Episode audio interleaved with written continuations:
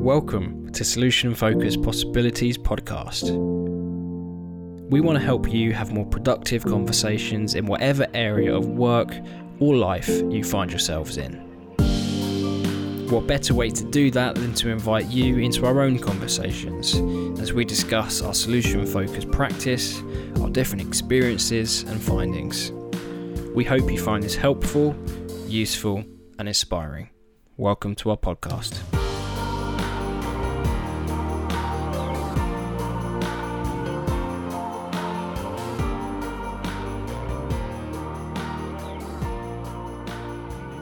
Morning.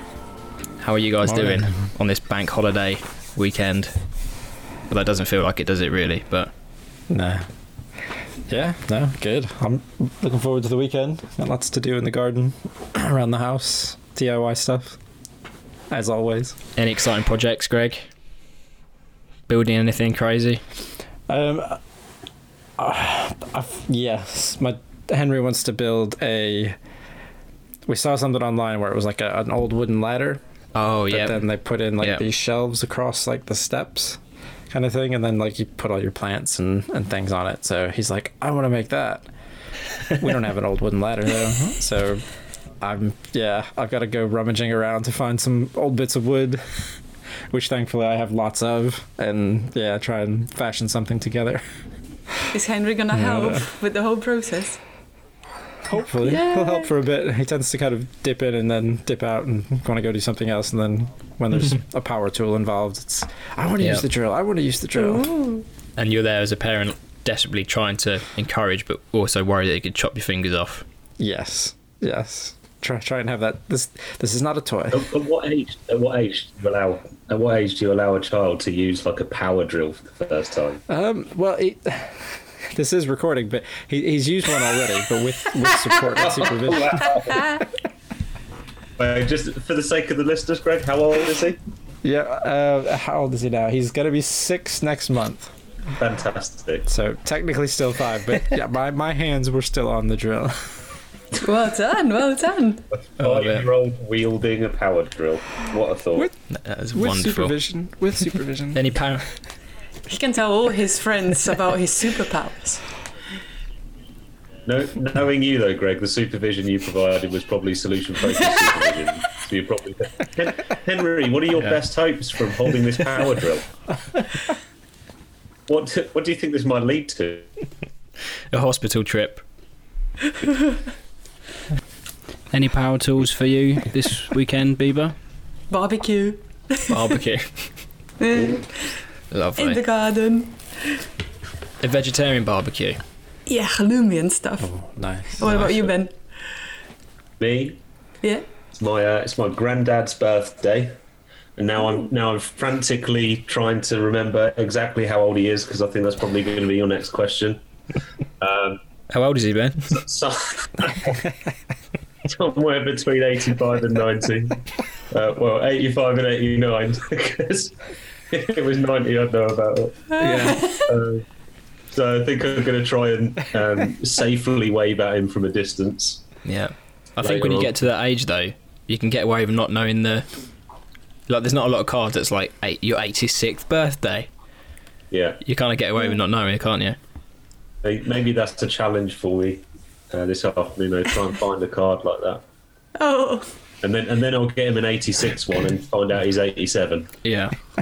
You know, it's so funny. I've got a grandma of 95 and my mum is 75. And wh- when my mum complains, say, about back pain, and my grandmother looks at her and says, You know, you're still a child. Hmm. So um, today, uh, seeing as we're going to be talking a bit about the coronavirus and around that, how, how have you guys been coping with it in terms of kind of the lockdown? Because this is now what eight weeks ish. So Ben, your your work you've still been going in, haven't you? You've been doing a lot of. You haven't been stuck in the house in the same way. No, I haven't been stuck in the house in the same way, so I've sort of still been deemed a key worker, uh, just about in in a couple of different jobs. Um, so I've been going out at least at least twice a week. Um, you know, I'll one one day into the into the office, and then uh, another day patrolling the streets of Luton at night, checking on the welfare of people who are out and about. Um, so yeah, that's been that's. I'll be honest, it's helped me in terms of just being out in the car and driving around and walking around, and chatting to other people. Um, you know, other than that, I mean, I personally, I think there was probably four weeks where I was, you know, coping perfectly well with it, and then there seemed to be a moment where it was like, oh, this is actually really tough. Um, I've probably done enough quizzes for a lifetime. I think I've been doing sort of three quizzes, online quizzes a week, and just, God, never want to do one again. Oh. Um, I think out, you know, outdoor space is really crucial. So just getting outside, uh, making the Mhm. most of green space. Yeah. So, Biba, have you been uh, exploring the green space around you? I've seen some Instagram stuff. Have you been stuck where you are as well, Well, mainly? Uh, as the lockdown started, the whole Europe basically shuts down. So I used to work, say 90% of my work was traveling and going places Mm. and international projects, um, which have all been cancelled or postponed, um, mainly to 2021. So all of a sudden, I was left without any work. Um, And that kept me in, obviously. But um, on the other hand, it was a chance of something new being born. So I was surprised to see that it didn't affect me as much as it could, given the news and the uncertainty, because we didn't know what the future would bring, when the lockdown might come down, if ever, um, and if traveling is gonna go back to normal or is it the beginning of something that's the new normal. Mm. Um, and like Ben, yeah, I did start note. I have started not- noticing lately that I miss my work. Um, so it's a process. But on the other hand, so many new things emerged that are to be grateful for. Mm. Do you have any idea or any indication about travel and stuff when that's going to be going back to Um, anything similar to what was before? I don't think it's going to be similar to what was before, uh, let alone Mhm. the prices of the plane tickets have doubled or tripled sometime because of the distance that they need to keep and those rules that they need to Mhm. follow. Um, but as it seems now, the continental Europe is opening and returning back to somehow normal in September. Um, Yeah. But on the other hand, everyone is sort of anticipating the second wave, so Yeah. it's gonna be um, interesting times. Yeah. While yeah. the UK is still sort of behind, but of course we're Mhm. not admitting that, are we? No, we're British. We we do it all right. Greg, how about you? You've had the um, parenting stuff to deal with as well, haven't you, over this period, just to make things interesting. Yeah, yeah. It's it's been a big a big mix, I would say, because on, on some levels, I'm absolutely loving it because I am more of probably an introvert than, than anything else. Like I love being sociable and stuff, um, but I also don't mind a Mhm. bit of time to myself, a bit of headspace to kind of yeah just have for me. Um, but yeah, I think having to with nurseries and schools shut, even despite being key workers, we've kind of made the decision we don't want to, Yep. to send our, children in. So it's kind of mean dividing time between my wife and I to, to kind of handle childcare duties and, and looking Mhm. after the kids and keeping them occupied with kind of new and exciting things, Yeah. you know, with each passing day because they Yeah. get bored of the same thing over and over again. Um, but at the same time, it's it's meant a lot less time commuting, so I'm I'm around for you know morning times and you know dinner and bedtime Mhm. routines and you know everything in between. So I'm getting to spend a lot more time with him, Yeah. which is always always good. Um, Oh I've also no. taken up running again, which I haven't done for like six years. So I'm waking up at like 6 a.m. uh, you know every other day just to get out and go you know run a quick a, kind a of three quick miles three and- miles. I'm not sure those two words work together in my in my mind. That's very impressive. well, it, it's quick in my head. Yeah, it's it's quick in my head because Yeah. I'm listening to music and stuff like that. But I think for me, yeah, it's just it. Yeah, it's just that time and space. It was somebody, my, my wife, Louise, she asked me, she goes, Mm. "Do you actually enjoy running?" And I was like, well, yeah. Like I wouldn't. I don't think I would do it if I didn't enjoy it. But why? It's like, but, like, why? Why do you enjoy it? Yeah, basically. Yeah. Yeah. And I just, I think it's that weird, that weirdness of like you, you have to focus on like staying alive and breathing and not like falling over, so you can't think of anything else. so it just focuses your brain to just yeah. I don't think you everything else stole running really. particularly well there, Greg. so why is running so enjoyable? Well, just focus on not falling over all the time. Brilliant. Yeah. Yeah. I, th- I think it's a great. I don't know if I'm skipping ahead here, Jamie, but I think it's so important. Like the point Greg raised about having that headspace and the time and space as well.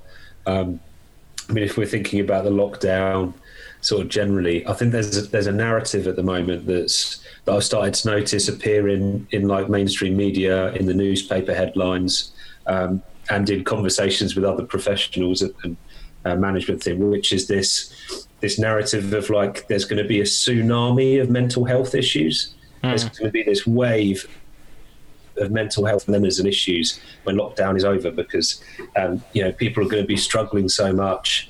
And I think one of the things I've seen um, in the papers is that uh, the sort of nor- the referrals for mental health providers currently are lower than normal. So the assumption is, well, people aren't accessing mental health services because they can't get to them or whatever. Um, so people are going to be bottling this stuff up, and it's going to get worse and worse and worse. And then lockdown will end, and it will just be this awful chaos like mental health dilemma. Um, and it just made me think like that's a really um, that's a really sort of almost narrow view. It's one way of viewing that situation. And like Greg's saying, actually, for some people, okay, not everyone, but for some people, perhaps this sort of headspace and this time and space um, will actually allow them to tap into their own, you know, their own resilience, their own resources, and to have actually figured some of that stuff out themselves. Um, you know, and there's so there's another way of looking at it, which is well, actually, when lockdown finishes, maybe a whole bunch of people are going to come out of this more resilient than they were before. I think that's just something that's yeah, that's a narrative that's that's running at the moment, um, and I think the solution focused view on that is probably quite different um, from the mainstream narrative at the moment. Yeah, and that's a really, really good point that you're making there. I was just reading some reports from China because now the studies have been sort of completed and the reflections have been done. And many of them are anticipating this PTSD effect up to three years after. Uh, and that was sort of overlook the resilience that people might have built during and not asking about it and just sort of anticipating that it's all going to come after us well maybe it will maybe it won't however overlooking and anticipating and putting people in the narrative of oh well the worst is yet to come is um, probably not the most useful way to go forward collectively as a society So would you say that the solution focused approach then is is a, a much more optimistic view on things in general? Would you say? Um, I don't know if I'd go saying optimistic. I think we we see hope definitely with within things, um, and and we always look for for opportunities with hope. I think one of the biggest challenges is is being mindful. I think of of our assumptions and like what we go into a conversation with, because I think for some people it's like Ben saying and that and people with that narrative of of what's what we expect is coming. And actually, if if we said to somebody, like you just asked the three of us, you know, how are we doing basically at the moment? And some people will say, I'm really struggling. So a conversation more around how are you coping, how are you managing is useful. Whereas for other people, they're going to say, actually, this has been great because it's meant I don't have to go to that job that I don't like and I can spend some more time at home doing other things I want to do. And, you know, I'm going to leave this bit of my old life and I'm going to start doing kind of newer things in, in my new life kind of thing uh, once all this stuff resolves itself. So I think it's it's trying to maintain a bit of a, I suppose, a neutral stance t- so that you can kind of still see the possibilities and while still acknowledging that, yeah, it's going to be difficult, it's going to be challenging, but not having that blind Yeah. sort of, yeah, optimistic thinking. I mean, to, to give it a practical example of that, you know, so I, um, I'm still delivering a lot of solution focused sessions, you know, over over the telephone, via video call, and that sort of stuff. Um, and I have numerous clients, young people, um, who are actually in the best sort of place um, mentally that they've been for a long time. And one of the major reasons for that is that a huge amount of their anxieties and stress was caused by school. Mm. And guess what? School isn't on at the moment. So actually, they're feeling a lot more relaxed. They're feeling a lot more calm. They're able to have that headspace to think about other things. Um, you know, I'm hearing a lot of people, a lot of young people start to get more excited about their future, and it's mm-hmm. almost like they've had this time and space to actually, you know, consider that in a in a way that maybe they haven't before, and to really start um, thinking in depth about you know, what is it that I want to do in one, two, three years time, rather than just constantly battling school and exams, but actually being able to step back and have that space to think forward. Mm. Um, so Greg's absolutely right. It's not about being optimistic, but it's about um, trying to see trying to see the hope in the situation as well, and, and looking for that. Um, and I think you know we would we would hope and um, argue that we're trying to get a more sort of balanced view of what's going on, rather than letting these assumptions sort of cloud our, our view and our judgment before we even start talking to someone. That's great. I mean, so so what's the what's their perspective, Ben? Those people you're talking about. I'm just thinking around the whole school thing. I mean, at some point, we imagine things will go back to. Might not be exactly the same, but I assume they'll be back in school at some point. Mm. Um, if things just return kind of to normal, is that the point where things are going to become very difficult again? If we've had this this break, time to think, uh, school's not an issue anymore, but in reality, they're going to be going straight back into that environment again. Um, what's the kind of perspective on that? Yeah, sure. So, um, so to start with, there are a number of clients for whom they were in either year 11 or year 13. So okay. it was their last year of schooling. Um, so for them, they're sort of getting excited about um, actually what am I what am I going to go into next? and actually they don't have the prospect of of returning to school. Okay. Um, so that's one group. Um, I remember, for example, um, having a recent session where the phrase that the the lad was using was about um, his hopes were to be mentally ready. Um, and so for, for him, it was about joining the Navy. That was what he decided he wanted to go and give a go. So our sessions have become about how he would know he was mentally ready for, for joining the army. Um, in terms of those who do have to go back to school, again, it's about not um, placing a negative assumption that you know that's going to be super difficult and um, you know a disaster for them mm. because it might be that you know having you know someone who's had time and space to reflect on maybe what they really want to go and do in life and try in the next few years you know, maybe one um, spin off of that is that when they do return to school, um, they're going to have more of a a goal in mind, more of a vision of where they want to get to, and mm. and that sort of hoped for uh, future will be enough to help them have a different perspective on school and uh, and sort of get through it in the in the best way, way possible. Um, yeah. Of course, you know there will be people for whom um, it is really tricky returning. I think the point that we're making here is is not to assume, you know, not yeah. to assume that all, all young people returning to school are going to find this really tough, um, but actually to um, to hold that balanced view, to keep hope in mind, and resilience as well. You know, to hold that uh, reminder that actually a lot of young people are, are super resilient mm-hmm. and they might have found some uh, some wonderful new things during this lockdown time that they can take forward with them.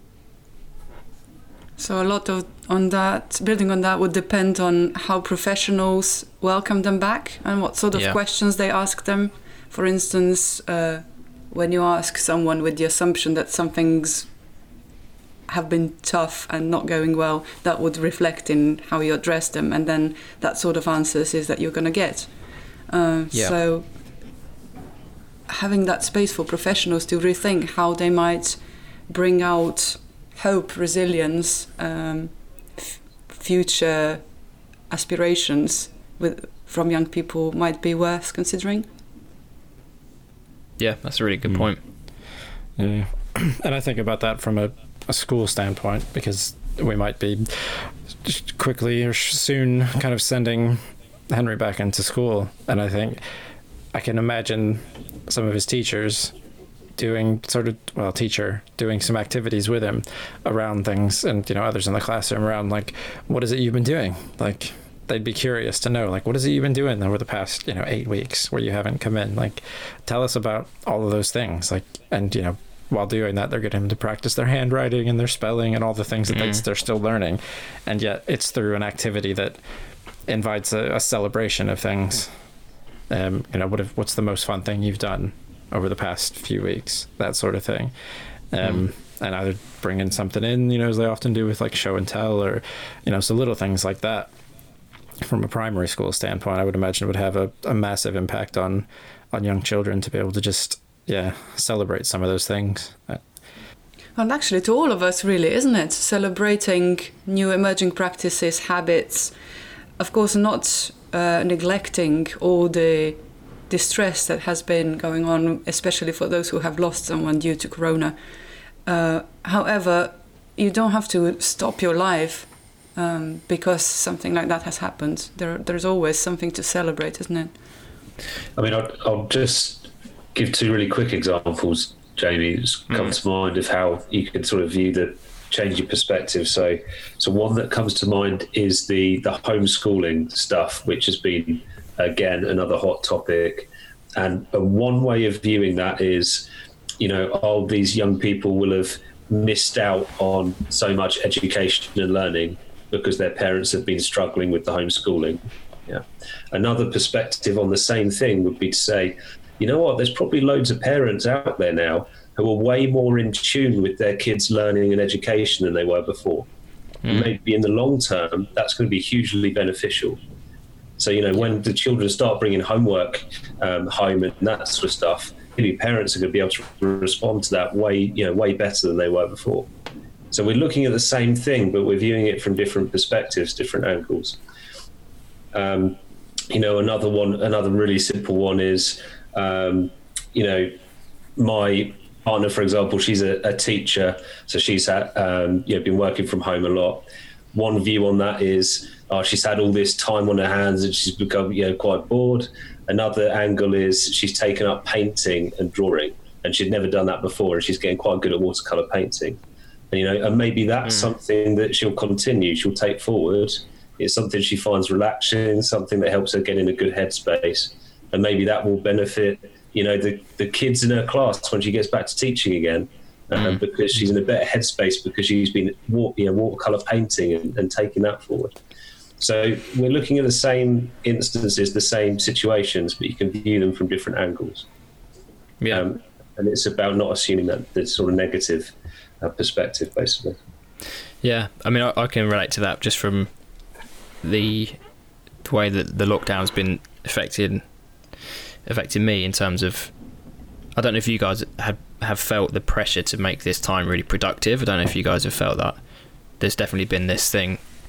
Um, I guess social media's played a big part of that. People have been doing these really amazing things uh, during this time, and especially when it comes to like the creative industry, people that photographers, filmmakers, and things. Some of the stuff that people have been able to do in this time is amazing.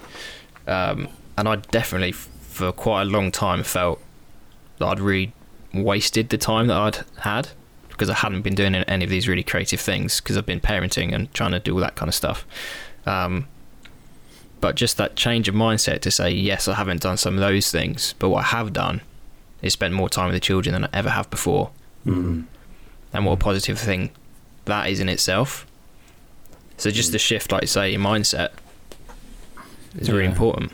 No, absolutely. I think that that difference between looking at, at what you have done rather than what you haven't done is is something Mm. that, that is massive. And I think it's especially from my standpoint of when you are doing parenting and you you look back on a day and think of how much you've done. It's like Mhm. it's mind blowing, but generally at the end of the day, for me, I'm I'm exhausted, so I, I don't have the, the energy or the headspace to really think about it because I just think, Yeah. okay, can I sit down now? hmm Yeah. But it, yeah, it, Yeah. Is, it is amazing to look back and actually realize how much you have done, probably over the past Mhm. eight weeks. So I guess there is a temptation as a society to try to get back to normal.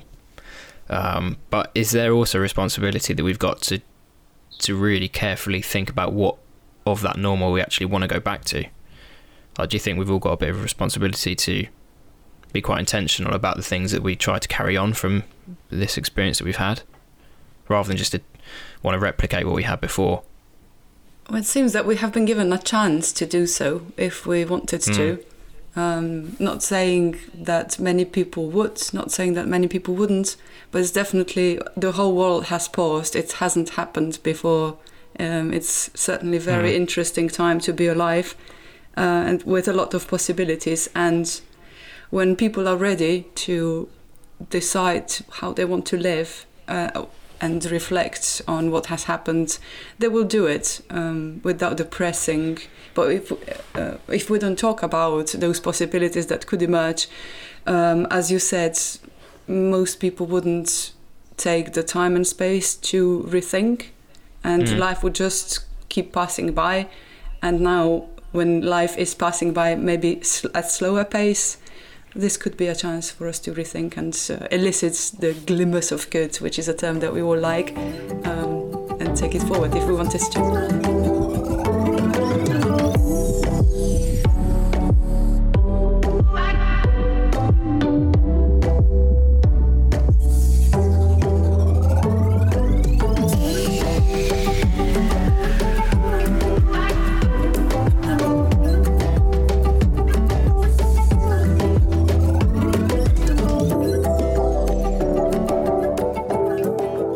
Mean, can we take a moment to think about this glimmers of good thing you just referenced, which is a lovely link, thank you, Biba, into, into a resource that you guys have been working on and have released relatively recently.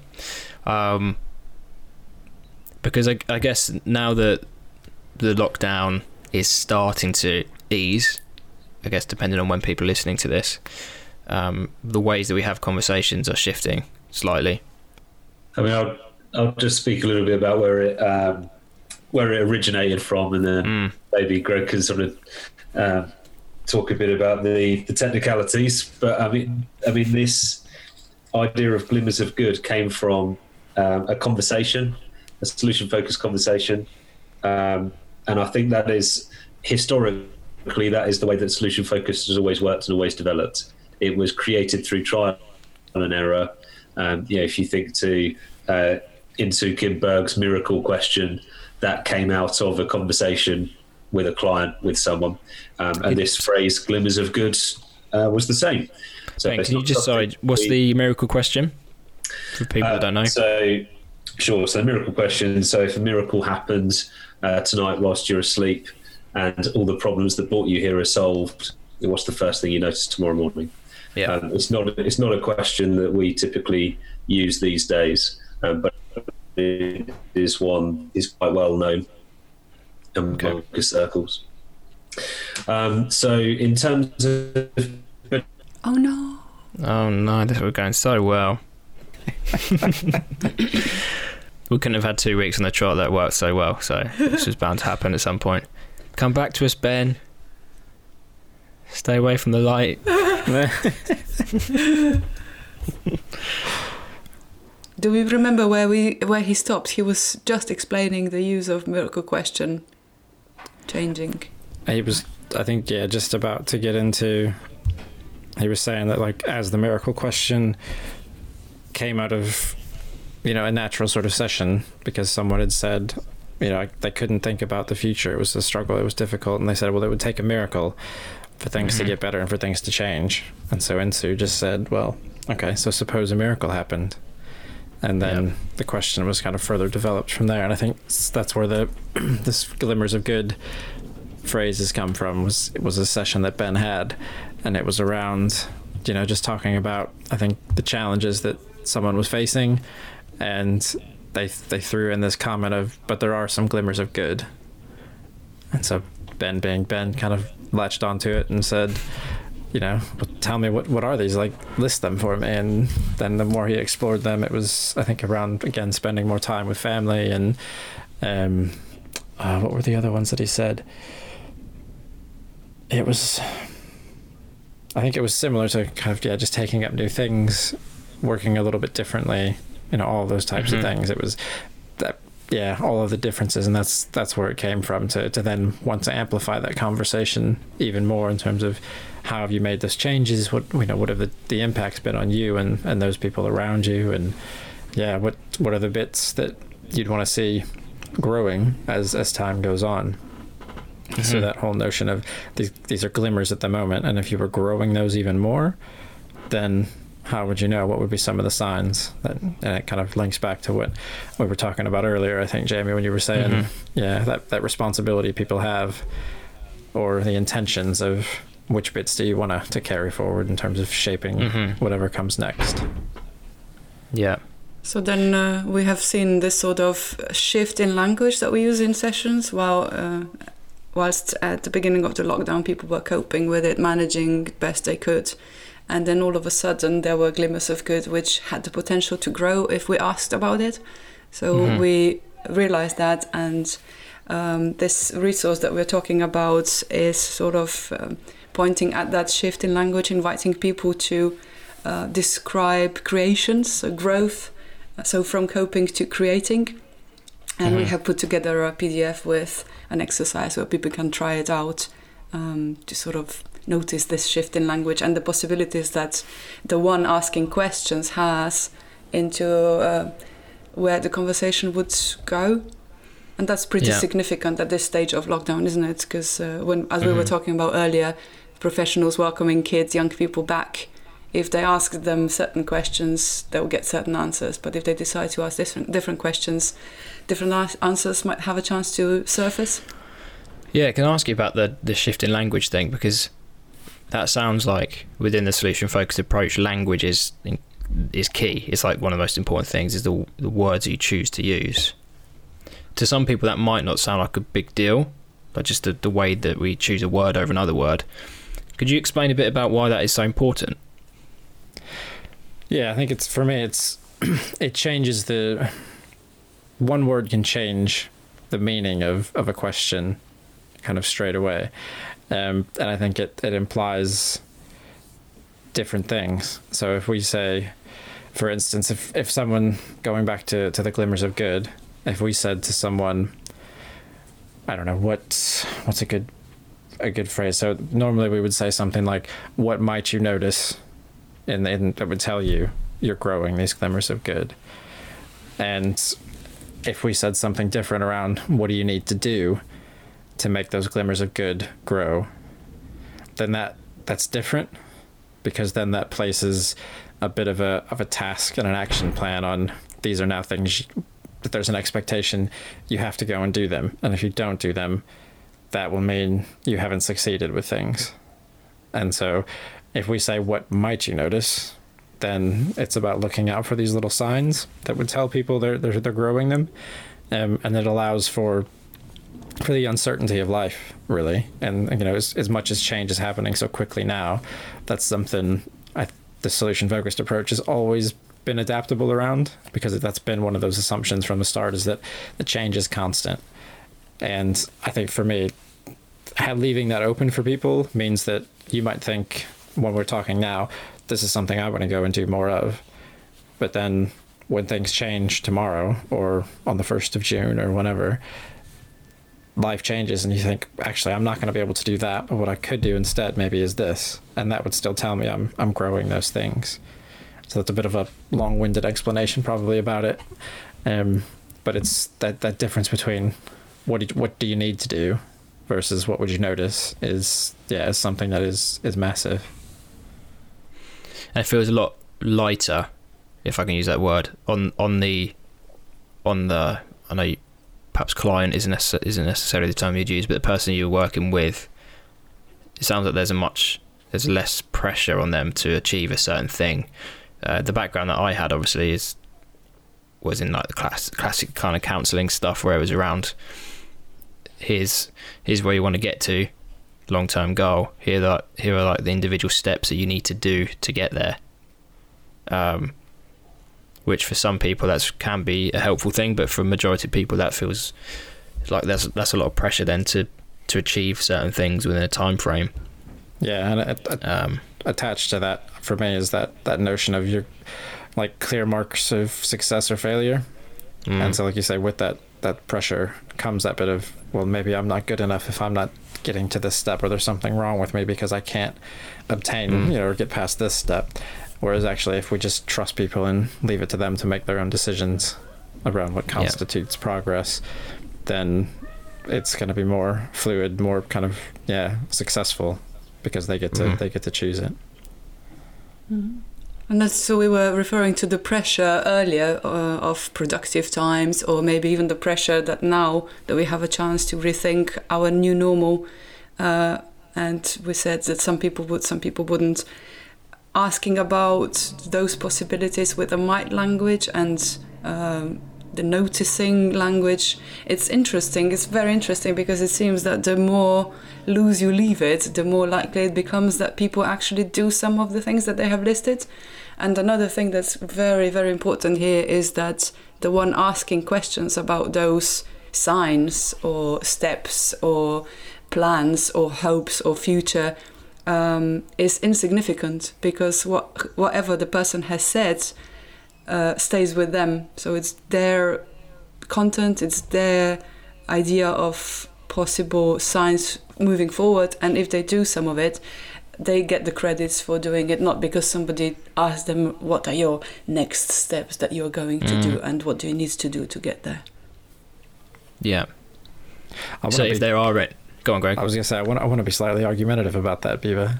Go on. Yes, here we go. Not not in the sense of like we should take the credit, but I think we don't want to lose sight of like we bring an expertise in terms of on, on asking questions and managing a conversation and managing a process. So we kind of yeah, and I suppose we all we all know that, and we, but we don't want to, as you're saying, within our questions, we don't want to steal that from the person we're talking with to say, you know, what did you what did you think I did best, or what did you think you know were my best questions that I asked you? You know, we'll, we'll still ask things like you know what are you most pleased about that you've been doing and things like that. So they are and how they managed to do that, definitely. Um, but I suppose a lot of times people wouldn't get there and and answer those questions and talk about it unless we're asking them those questions. So maybe just a little bit of a slight difference there in that sense of yeah they definitely should celebrate their successes and i don't think we should lose sight of yeah we, we play a, a small part hopefully insignificant but we're still doing mm. something intentional with with our conversation yeah i mean there is definitely an expertise to it because i mean some of the some of the ways you ask questions that's not an easy thing just to do off the top of your head like you know, no, no. when I we're talking here about we're just letting the, the the client or the person we're working with do a lot of the work, but there is still a lot of work behind the scenes of trying to yeah ask the right questions. It's not easy, and no. some of the things that you ask are just very subtle changes, uh, but make a massive difference.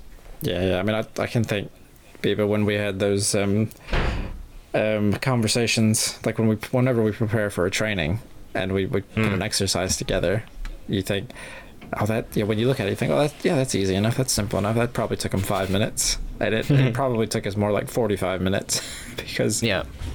the times we go back and forth and one of us will say oh, i don't like that word. Mm, mm-hmm. i don't like the way you phrase that. Mm, maybe we could try this. Maybe we could try that. And it yeah it's a very intentional fun fun process i think as well I can testify to that when I've been around you guys before trainings. Where it's like, hang on, I'm not quite sure that that word works, and then we'll have a full-on conversation about a single word.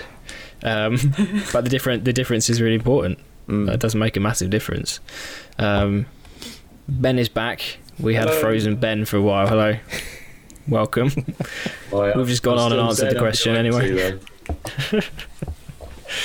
um, so I mean, when we when we're talking practically then about the lockdown, about coronavirus, about some of these things we've been talking about. Um, I don't know if you want to want to reference the resource or just uh, go ad lib a little bit, but what are some of the practical things that people could do um, in the way that they communicate with people around them, just to help people think more about hope uh, possibilities and just coping?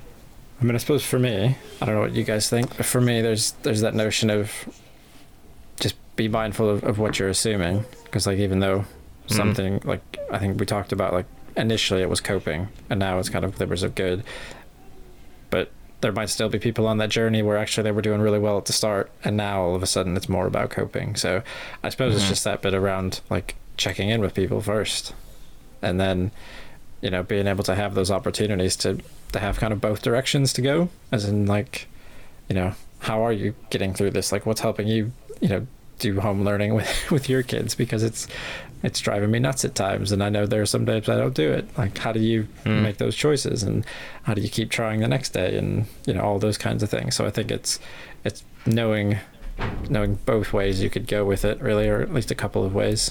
And yeah definitely in terms of the resources we have on on our teachable site that people can access would be something that i think would be good for for a lot of Yeah. people to have Yeah.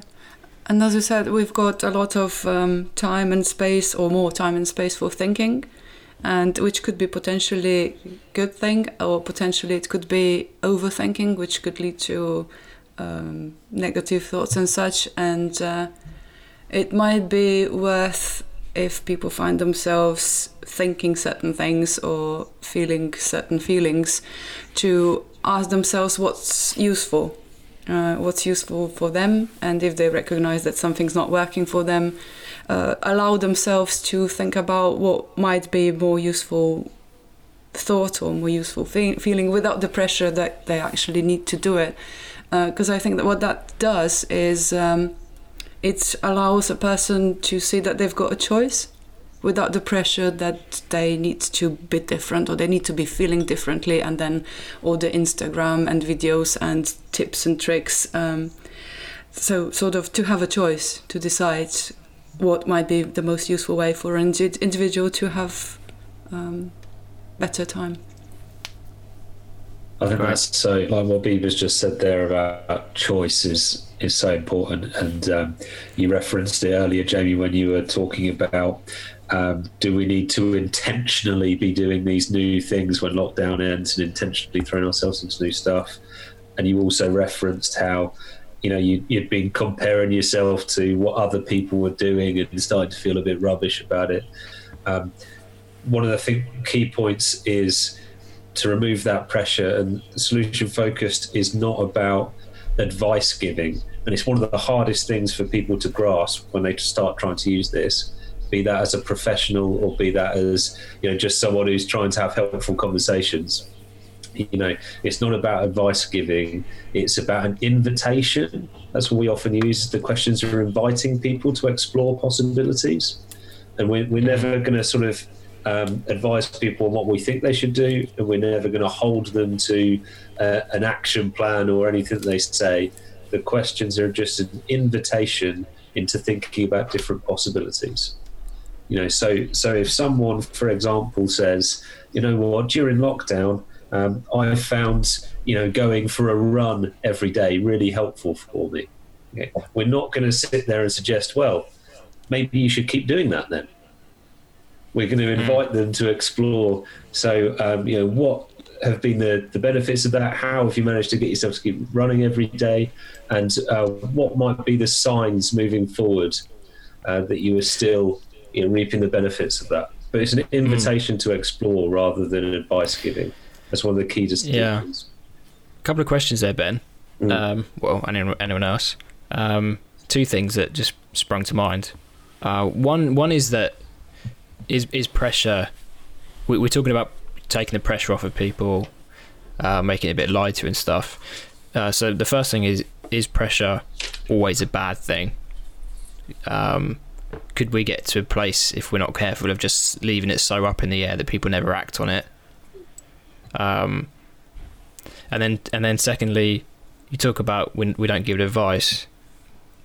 Is there ever a responsibility for you guys in a in a in a conversation if you can clearly see something that is going to be beneficial for someone, or equally there's really obviously something they're doing that is harming them or, or is not helpful? Do do you ever jump in to give advice, or is it about trying to lead that person to the conclusion themselves? Um, so yeah, how does that work with the pressure? Is that sometimes good, and then can you jump in and try to steer people in a certain direction if you feel it would be helpful? Jamie, they, they are magnificent questions. I'm just going to answer the, the last one really quickly before I forget what I was going to say and hand over to the other other guys. Um, In terms of advice giving, so I remember reading that uh, Insoo Kim Berg, you know, said that there is uh, an ethical responsibility at some points where if you if you absolutely know something that will definitely help that person, you have an ethical responsibility to share it. At the same time, be so so so careful with that. So careful. And i'll give a recent example of a, telephone session i was delivering where i threw in this this person was telling me about how they were managing to get to go running every day. Uh, they were managing to make sure they went to bed at the right time and they were managing to eat healthily. Okay that's the sort of stuff they're telling me. And i put in this what i thought was a throwaway comment at the time of something along the lines of, well, that's great because, you know, we all know that the foundations of good mental health are exercise, rest, and a good diet. Yeah. Just the sort of throwaway thing that I thought was completely harmless. And then two weeks later, I'm having another session with the same lad, and he starts to share with me that he's struggling with um, obsessive compulsions over food. He's so concerned about eating healthily he's so concerned about getting it right that it's become obsessive and it's really harmful to him. And all of a sudden, I had this horrible realize, realization of, well, that really wasn't my place to tell him that you mm. know healthy re- healthy eating was a priority. Maybe for this person, what the best thing for him was was to go and eat a massive slice of cake. you know, Yeah. and we have to be so so careful about giving advice because we are not the experts on that person's life. They are. And, you know, we could spend years and years studying that person and we would still not be an expert on their lives in the way that they are.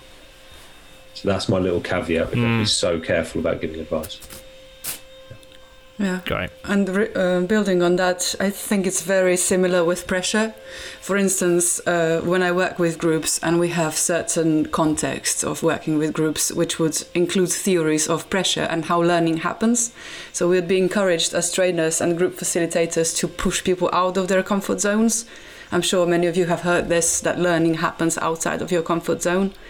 And I'm not saying that this is not true. Don't want to argue with the theory.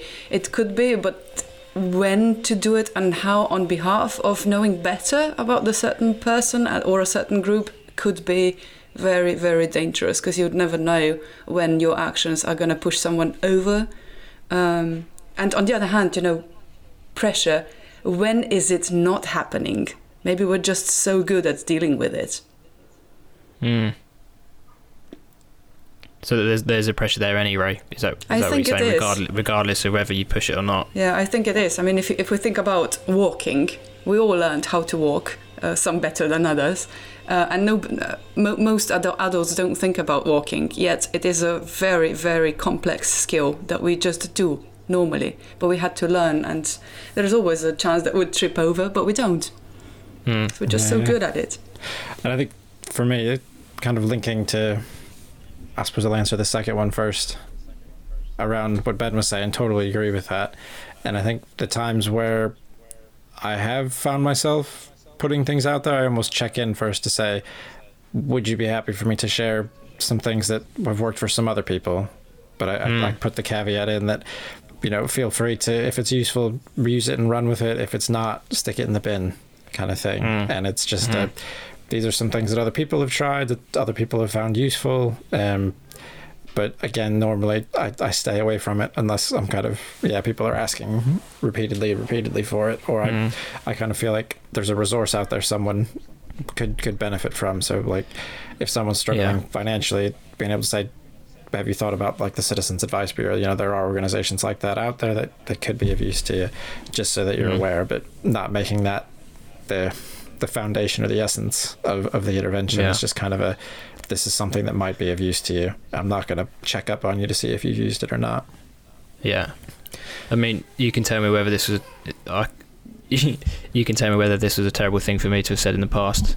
Um, but I remember trying to shift the language a little bit when I was working with people, not within the solution focused approach at all. It was within a very very different thing.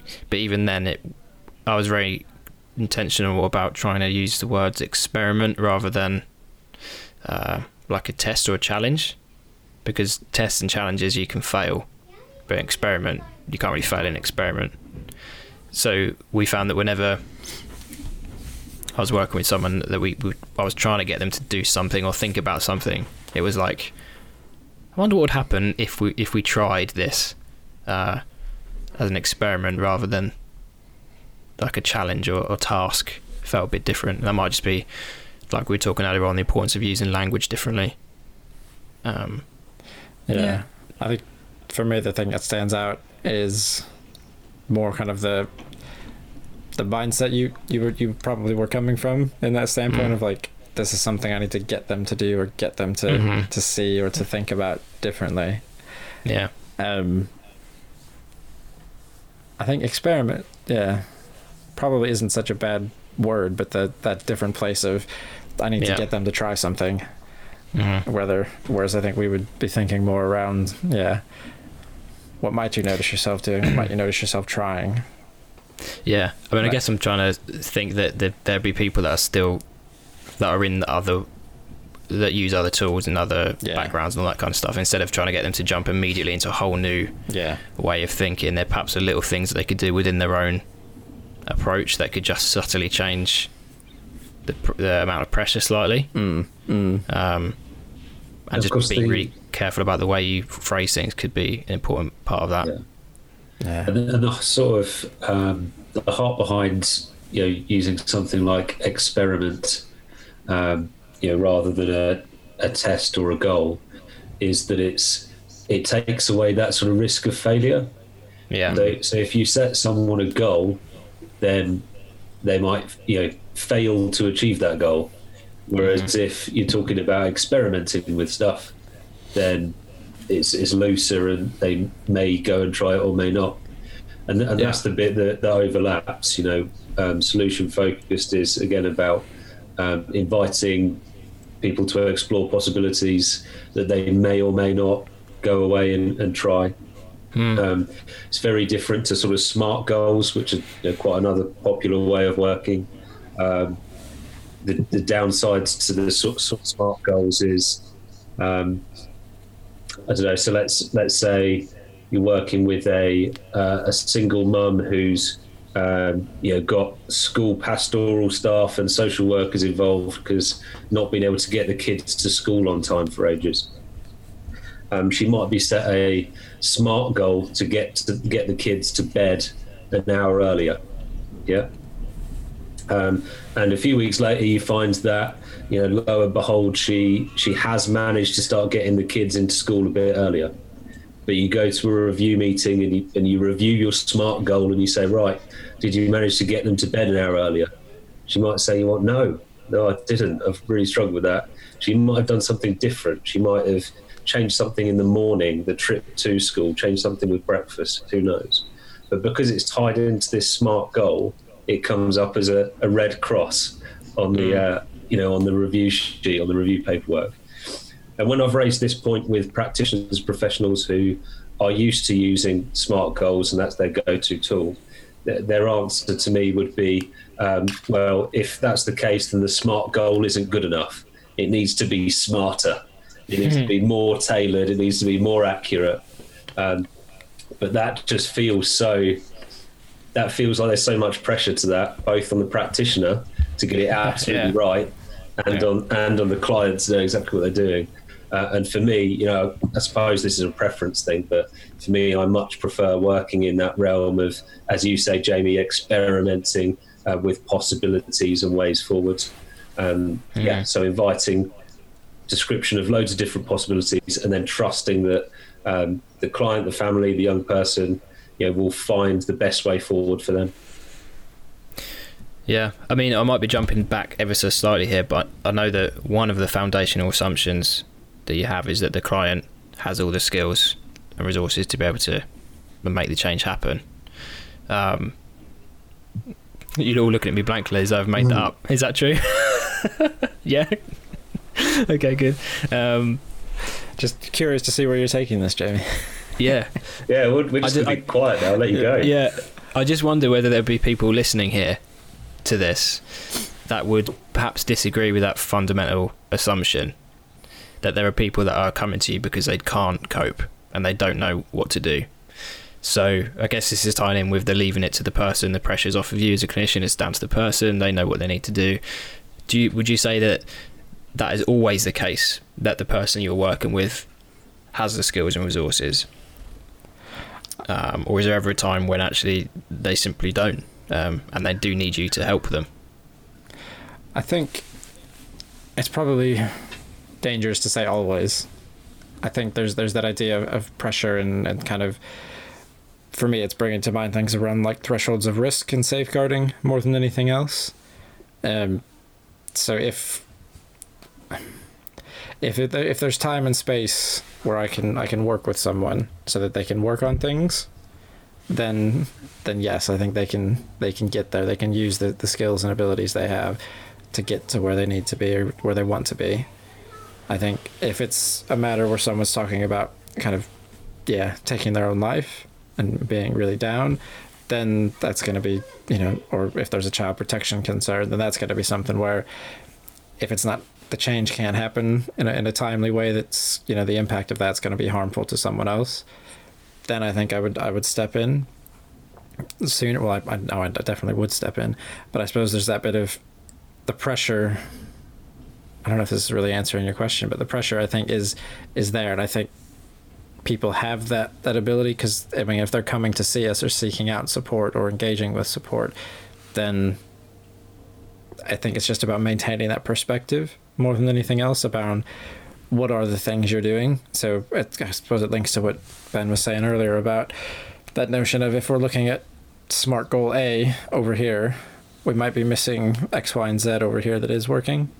And I think it's that bit around asking those questions to, to really look at what are what are you good at what are you capable of doing what are the things you have been doing what skills and resources do you have and how have you been putting those into practice because i think it's it would be quite easy to be to be worried or concerned and say they don't they don't have them they don't have them mm. and it, i suppose it's that idea of just trusting the person you're speaking with where it's where it's safe enough to do it Okay. I, I think it's a question of order, actually. I think it's a question of the order in which we work. So I, I agree with Greg. You know, I, I think it's more of a pragmatic stance. You know, to say that people have got the skills and resources, abilities to move forward, um, and you know, I would say that there are um, exceptions and occasions where people do need more, you know, directive intervention. But I think it's about the order that we work in, and what you will see in most, you know, uh, professional um, settings is that people immediately start working from the more sort of directive models of how can we help you? How can we fill the deficit that you've got? You know, how can we um, help you to um, achieve the strategies and the skills that you need to move forward? Whereas solution focused starts from this perspective of actually uh, they're coming to us so that we can help them get in touch with the skills and resources and abilities that they already have. Yeah, and I think it's easier to it's easier to work that way round. So to start by helping someone get in touch with their own skills and resources, and then later down the line, if things aren't improving in a way that they'd hoped for, then you can move to more uh, directive approaches and you know advice giving strategies, etc. If that's if that's what they want. I think it's very hard to work the other way around. You know, to go in all guns blazing with his strategies, his advice, here's what you should do, and then if that doesn't work, go back to an approach Yeah. where you're helping people figure it out themselves. So I think it's about the order that we work in. Um, and also, I think there's again we, we've spoken loads about assumptions. Um, there is there is a wonderful book on solution focused and autism, um, and the the big point that they hammer home here is that um, you know, for for people who are diagnosed with autism, even more so than uh, than others, the sort of their voice and their expertise is taken away. So people, when someone uh, receives a diagnosis of autism, the assumption from the professionals around them is, right, they can't cope on their own, uh, they can't do this. And what happens is experts come in and they start offering specific strategies. They start giving guidance to the school of this is what you need to do. And actually, the voice of the young person is is lost, increasingly lost, and Yeah. the expertise is removed from them. Um, and this, um, you know, book is absolutely advocating that look before you do anything else, look for and elicit the resources and the strengths and the abilities that that young person, that that individual already has. And in a lot of cases, a lot of cases, that will be enough for them to find a way forward. Yeah, absolutely. And I think there's just something that came to mind as as you were talking, Ben, around that idea of kind of giving advice or kind of direction and things, kind of support and things like that. I think it's so tricky once you you step into that role because then people will expect that of you. Whereas I think that if if we're sticking with the SF approach, then it, people expect that. They expect those questions. They expect to think, and they expect to think more about what it is that, that they want and that's already working. So I think that's from my standpoint, wherever possible, I try and probably work more with the, the groups and organizations around me and, and working with people to then say, this is this is my bit. I've got the questions. I've got the SF bit. If if you're looking for the tangible sort of things, I can give you a couple of things, but that person's got to be be the best to speak to because otherwise it confuses the heck out of me and probably the person I'm talking with. Okay. So, I mean, there's so much more there that we could talk about. Uh, and thankfully, we're going to have lots of episodes to kind of dive into some of this stuff in more detail. So, um, but I guess in summary, let me see if I can summarize and you can tell me if I've made an absolute hash of it. What we're, what we're saying is don't assume, effectively. Especially when it comes down to the, the corona stuff, don't assume how people have felt about it, the position they're in, what their hopes are ask the questions and figure that out. Don't just assume you know what you're doing. Is that fair? As a summary? Perfect. yeah, yeah, I Yeah. think so. Yeah, yeah. I think You so. never make a hash of it, Jamie. I mean, there's definitely a possibility. And of course, you know, if people want to join um, us live when we do have those conversations in person online, uh, go to our webpage www.sfpossibilities.org and look for the events and join us. Hope to see you there.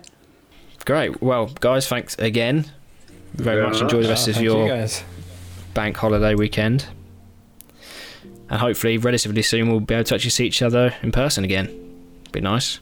Just crossed. Absolutely. Rather than relying on the wonderful internet connection that we seem to have when we, uh-huh. when we, when we get together online. Cool. All right. So, thanks everyone for listening to our second episode, and we'll see you again soon. See you later. Thank you. Take care.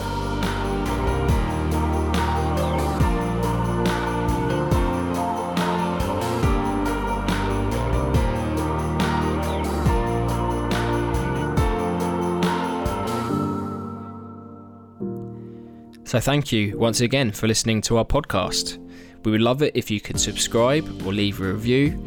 It really helps with our visibility and getting our name out there a bit more. And remember, if you want to know more about us, some of the training that we offer, or some of the upcoming events, then check us out at solutionfocuspossibilities.org.